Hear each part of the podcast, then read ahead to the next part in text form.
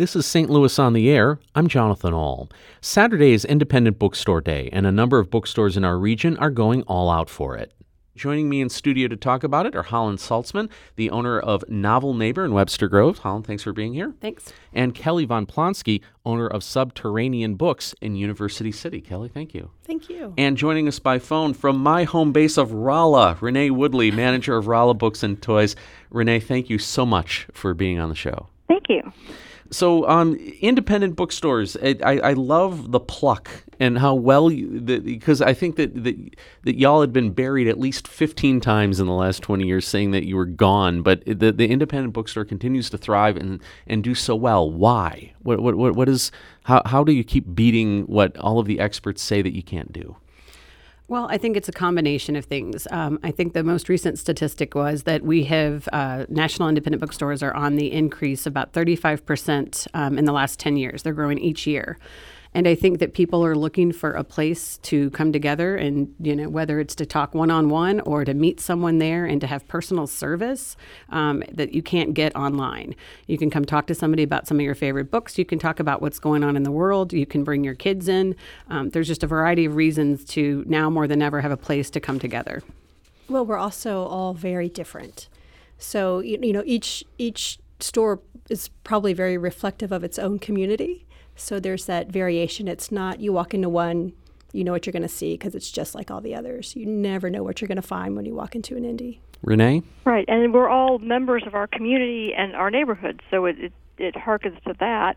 You see people that, in your neighbors that you see other places in town, and it's a you know, place to gather with people and support each other. And a lot, you know, a lot of our customers are willing to support that local aspect and help um, the local families, and we reach out to our community and kind of uh, help each other out. As Kelly just mentioned, that each one of us is really different. I think literary tourism is also a new big thing on the rise. Is that people will go um, to cities specifically and plot out bookstores that they're going to visit, or that I know when I'm on vacation, much to my children's chagrin, I always stop in the area local independent bookstore just to see what they're like and see what they're different and um, see what that community is all about.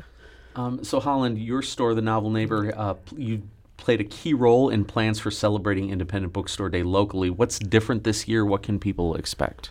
So, what's uh, a new thing for some of us here in town is we've got a passport. And so, at any of, um, at six bookstores in town, which is, uh, um, both Kelly and ours bookstore, as well as EyeSeeMe Books, uh, the Bookhouse in Left Bank Books and then Main Street in St. Charles, you can pick up a passport at any one of those places. And you need to visit all of those bookstores in one day, and you'll get a stamp. And then that booklet can be used for a future 20% off purchase at each of our bookstores one time through October. So uh, we have a lot of people who try to hit us anyway on lots of different bookstores on Saturday. So that's something new that we're doing as a group here in St. Louis. But um, what we're typically doing, we do blind date with a book, which is uh, they get to come in and we've got books that are wrapped that you can't see what it is. And we have like a couple of titles that they'll get free with any purchase. We do cocktails in the afternoons. Uh, we've got a blackout poetry um, kind of for some teens and some special story time. Uh, in, in doing the research for this uh, on the Independent Bookstore uh, Day website, uh, we found this. In a world of tweets and algorithms and pageless digital downloads, bookstores are not a dying anachronism. They're a living, breathing organism that continues to grow and expand. In fact, there are more of them this year than there were last year. Um, Kelly, does that line up with your sense of where the industry is and what you're going for at your store? Oh, definitely. I mean, our each year is better than the than the year before. This past year was our our best uh, for the 20 years we've been open. So um, definitely, and we just we just had a staff meeting this morning about how um, excited we are about the 20th anniversary and what you know what interesting new things that we have planned or are trying to put into place. So it's that sort of um, that living, breathing aspect for sure. You know, each each of the indie stores, not only are we different from each other, but we are always changing ourselves and, and experimenting. And speaking of the, the stores being different than each other, now Renee, uh, Rolla Books and Toys, you have a lot of things for children, a lot of the educational toys that you have there. Can you give us a sense of what sorts of things a child uh, in the greater Rolla area who walks into the store will see and what they'll experience? We try to have a variety of things for the children, and We'll have craft days once a month where the children can come and, and make various kind of themed ideas.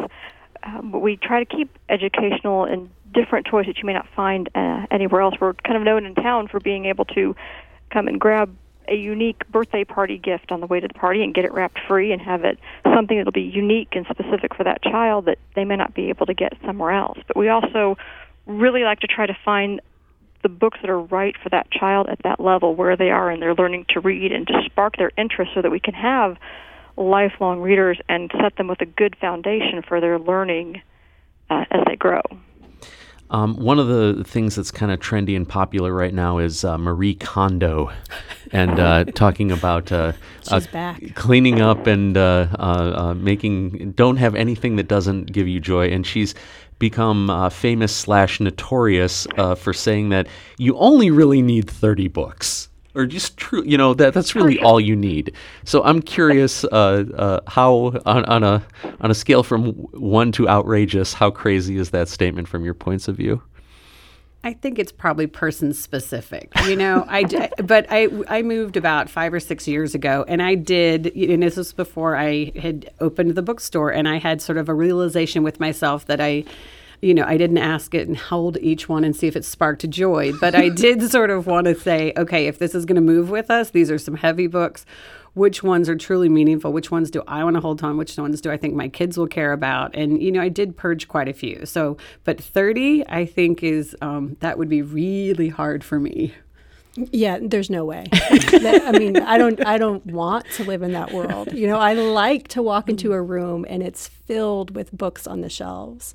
You know, in that aspiration, right? So most of us have so many books sitting there because we aspire to get to them. We really want to and we fully intend to. Or read them again if you've already read them. Right, sure, sure. And we're going to buy another one the next day because we really want to get to that one too. And that's that wonderful, you know, and not only that, but you never know what you got what you're going to want to be in the mood for, right? So you Yeah. need to have a huge range of options available for what are you feeling at that moment.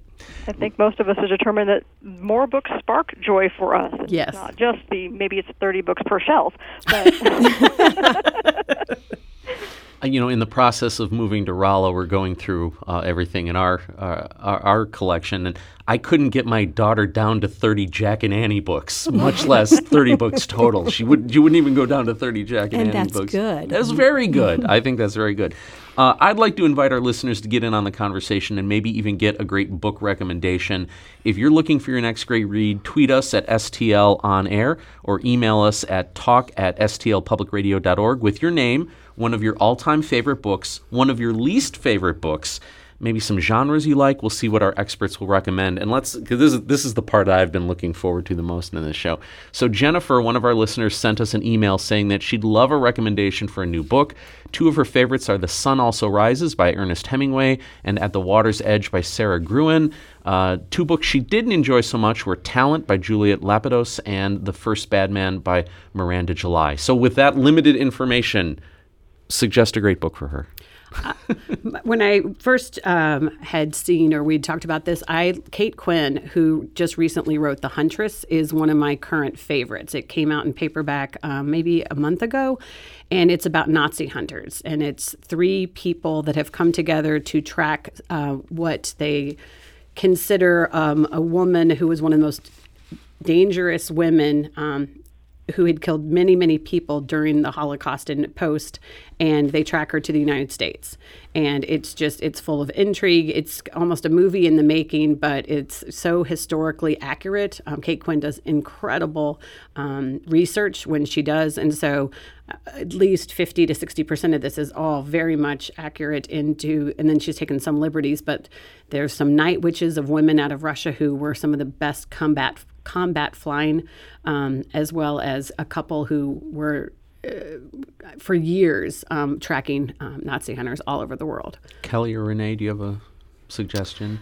Um, maybe Jessica Shattuck, Women in the Castle. It's end of World War II, a crumbling Bavarian castle. These three women's lives and their fates become intertwined. So that kind of character-driven historical fiction. That's usually pretty fun. Renee? I'm not sure that I have a better suggestion at the moment. okay, no problem. All right, let's go to another one. Kayla, who's a local artist who actually was on the show last week, better known as KV the Writer, says her favorite book is Who Fears Death by Nnedi Okorafor, I believe. And then she adds she can't remember the books she hasn't enjoyed because she tends to quit reading them if they don't grab her attention. Uh, any one of you have a recommendation for Kayla? My current favorite, sort of along the genre that she is interested in with Who Fears Death, is called Black Leopard, Red Wolf. Um, it's the beginning book in a new trilogy, a Dark Star trilogy by Marlon James. And it's been described as an African Game of Thrones. Mm. People have compared it to Tolkien. It is one of the biggest tomes that is out there right now. So, it, and it is a big book. I think it weighs in over 700 pages. Um, but there's creatures that I've never heard, there's kingdoms, there's all this sort of fantasy that takes place in the sub Sahara area. And it's just uh, almost indescribable. I wonder if she might like the works of Sarah Perry. So she wrote The Essex Serpent, which has been huge. and her most recent is Melmoth. It's set in Prague. It's mysterious and dark. It's a fleshing out of the folk tale of Melmoth. So it's uh, you know unspeakable inner demons that follow us through life. That's kind of mysterious yeah. darkness. Renee. I, I will admit I am honestly more on the kids section at the moment. well, okay. Well, then actually. I was going to bring that up. So, what is what's what's a kids book that you have really been into, or you see that a lot of people are picking up right now? Um, a lot of our kids are enjoying, and of course, we have our Jack and Annie and our, our Magic Treehouse kids.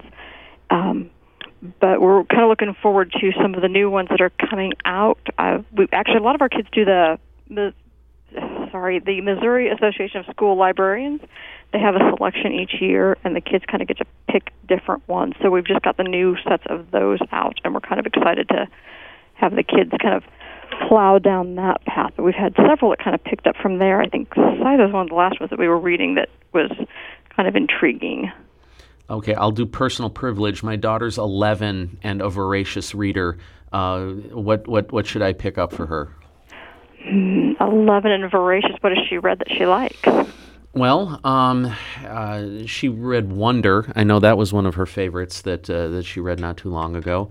Um, Lions of Little Rock was another one that I know that she really enjoyed. I don't know if those help. Mm. Ali Benjamin, um, we actually had her at the store last night, and she wrote um, the book about oh, I'm going to forget the title. Melissa's going to kill me. That has jellyfish in the title, and she's got a new one that for mm-hmm. anybody who the really likes jellyfish. The truth about jellyfish, and then she's got a, another one um, that I think for we were sort of talking with the event last night that if you've liked Wonder, you should really pick up Ali Benjamin. Okay. So if you've got if it's sort of that se- more serious, current, contemporary, um, it's just it's phenomenal. Renee, uh, when uh, when since you do so much with kids, I'm wondering, does do, do you find that when their parents are in there too that the parents pick up a book that maybe they, they may go in looking for something for their kids but then end up shopping for themselves as well? A bit yes. So you know and we've got kind of the areas where you can kind of browse each thing. Um, sometimes the kids have kind of one interest or they've seen something their friends have read and the parents have remember something that's a favorite of theirs and it's always fun to try to find that balance of something to spark a child's new interest as well as you know keep up with what everybody else is reading. Okay, let's go to another one. Uh, Jen, a listener in Soulard, loves Fifty Shades of Grey and anything by Harlan Coben. She dislikes Shakespeare. Her f- favorite genres are thriller, mysteries, and romance. Any recommendations for her? Well, uh, she likes Fifty Shades. E.L. James did just come out with a new book this past week called The Mister. So uh, we know we've had a couple customers in looking for that. But along that romance, um, I, there was one that came out last year by Jasmine Guillory, and there's going to be a sequel this summer called The Wedding Date that was a lot of fun. Um, so, kind of based on those two things, um, I'd recommend picking up either one of those. There's um, Normal People by Sally Rooney. It's uh, she's an Irish author and described as a truly millennial author. It's a young woman and a young man from the same Irish town. She's from the wrong side of the tracks. He's the popular jock. Um, they know each other in high school and then they meet up again in college and fall in love. So I think that um, that's very current and very it's lots of press right now. I'm glad you mentioned the someone from another country because I think that a lot of readers in the United States only read things by American authors. Um, or if they do venture away from it, it's someone who writes in English. Um, what role do independent bookstores have in in diversifying our understanding of literature and maybe reading things from different cultures or maybe even things that weren't originally written in English but translate well and, and, and lead to a better understanding? I, excuse me. I think that has a lot to do with the staff and what they like, right? So one of the benefits of coming to an indie is the passion of the staff. You know, they've read something, they love it, then that they just exude that excitement to anyone who comes in.